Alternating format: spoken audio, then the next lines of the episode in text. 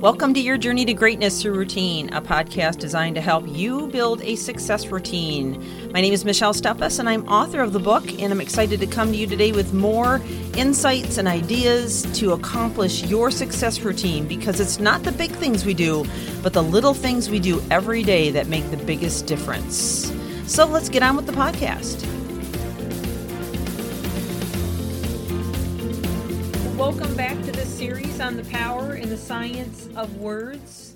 Uh, we are going to share a lot more interesting information as well as more science for you to consider.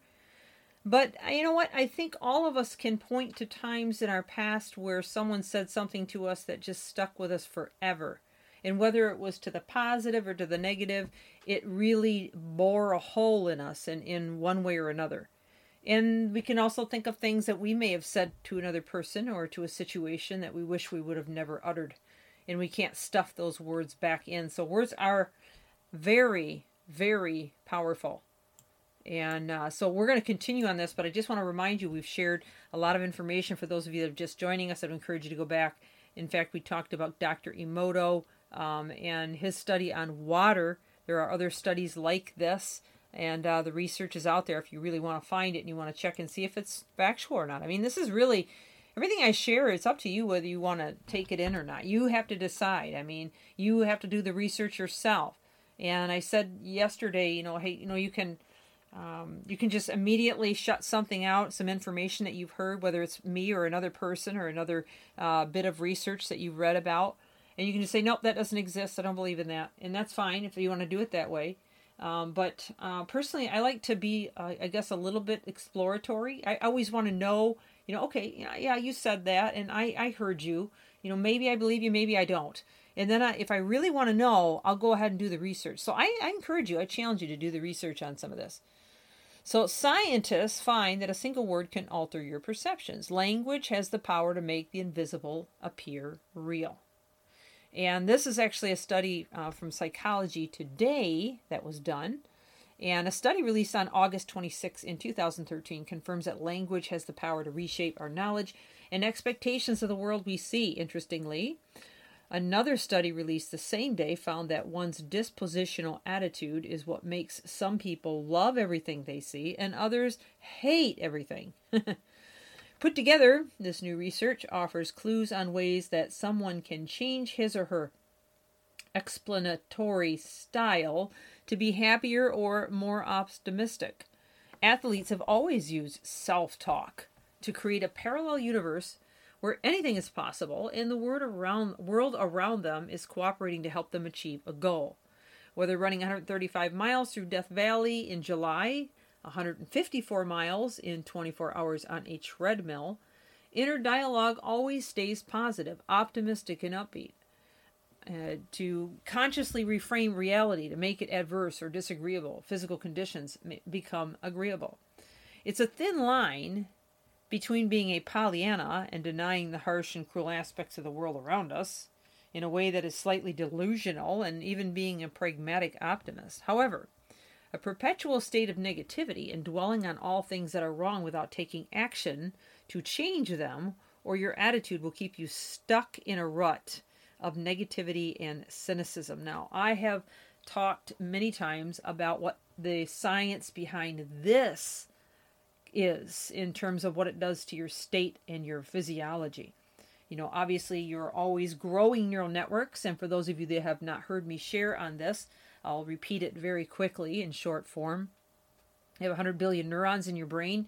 You have since you were born, and they're there for the sole purpose of creating neural networks. And those networks are all of your skill sets, your value systems, everything that you have taught yourself or have learned from baby to today. And you need those networks in order to function on a day-to-day at the skill level that you need to be in. If we had to try to, to contain it in our conscious mind, Um, our brains would have to be as big as a barn. So we created all these wonderful networks that help us remember. But here's the thing. We, your brain does not differentiate between positive or negative networks. And when you've grown more negative networks than positive ones by rethinking the problem, rehearsing it, laying awake at night thinking about it, talking to everybody about it, looking up information on social media about it, reading about it, again and again and again, you just keep reinforcing the size of those neural networks and and then they beca- begin to askew your vision on any hope for any joy. And so you did that in that stuck, you get stuck in that rut of negativity and cynicism. You, you now rehearse the cycle so often that it's become every part of you. And the same on the other side of the coin.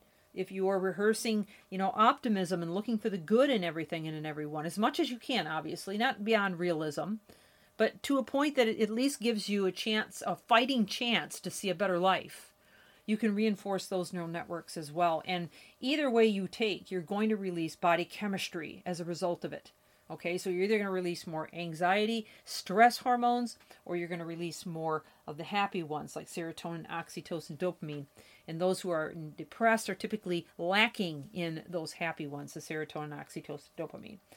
So um, the power of a single word like yes, here's a study on this. So a new study titled Language Can Boost Otherwise Unseen Objects into Visual Awareness. Researchers from the University of Wisconsin Madison cognitive scientist and psychology professor Gary Lupien and Emily Ward, a Yale University graduate student, confirmed the power of language to alter perceptions. Their findings are published in August twenty thirteen journal Proceedings of the National Academy of Sciences. Words create reality. The inner dialogue you attach to any given situation makes it a reality in your mind. That's those neural networks. The subjective nature of reality can create problems and lead to failure if you are someone who's inclined to be negative. And that's so true. I mean, you look at the people that are Eeyores and they're constantly negative, and yep, sure enough, more and more and more negative things keep happening to them again and again and again and again. And they just keep saying, oh, I guess, I guess I've just got bad luck, or I guess I'm just, you know, a loser, or whatever they say about themselves. And then they just impact the problem further. Luckily, because every part of your brain works together to interpret stimuli from the world around you to create reality, you can use your language and positive self-talk to intercept and reshape or rewire your brain and your perceptions. Okay, and, and this is actually neuroplasticity, but it can also be called top-down processing. And you can use the executive function of your prefrontal cortex, which is your executive center, to send declarative messages to your subconscious, which is what we already talked about, those negative, ne- those networks that you built, where implicit memories are formed and stored to create an optimistic perspective of the world. So you can change. Well, we're going to have to pause at this point. I will finish this tomorrow out of Psychology Today, which is where we've gotten this information. And I hope you're enjoying it. Please pass this on to someone who may benefit. I wish you an amazing day. Continue to reach higher and think better. This is Michelle Steffes, your journey to greatness through routine. Thank you for joining.